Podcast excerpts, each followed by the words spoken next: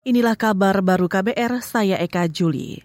Saudara Komisioner Komnas HAM Anis Hidayah menyebut pemilih lansia rentan menjadi korban diskriminasi ganda pada pemilu 2024.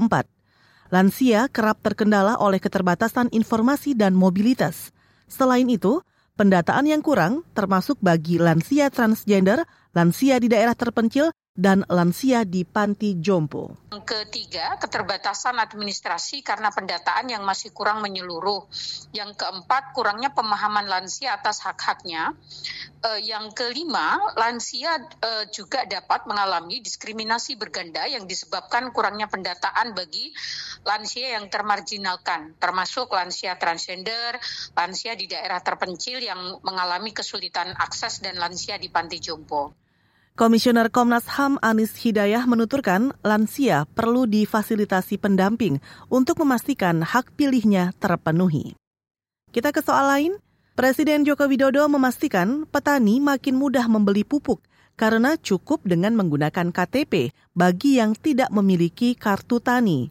Menurut Jokowi, stok pupuk saat ini mencapai 1,7 juta ton untuk kebutuhan masa panen. Jokowi juga akan menggelontorkan anggaran tambahan untuk subsidi pupuk. Kemudian subsidi pupuk juga saya sudah meminta ke Menteri Pertanian, Menteri Keuangan untuk mengajukan dana tambahan untuk subsidi pupuk sebesar kurang lebih 14 triliun rupiah. Presiden Joko Widodo juga menambahkan distribusi pupuk bersubsidi harus diawasi, sebab ada yang menjual kembali pupuk subsidi dengan harga dua kali lipat dari harga pasaran. Saudara, Badan Pusat Statistik atau BPS menyebut beras menjadi salah satu komoditas pangan penyumbang inflasi sepanjang 2023.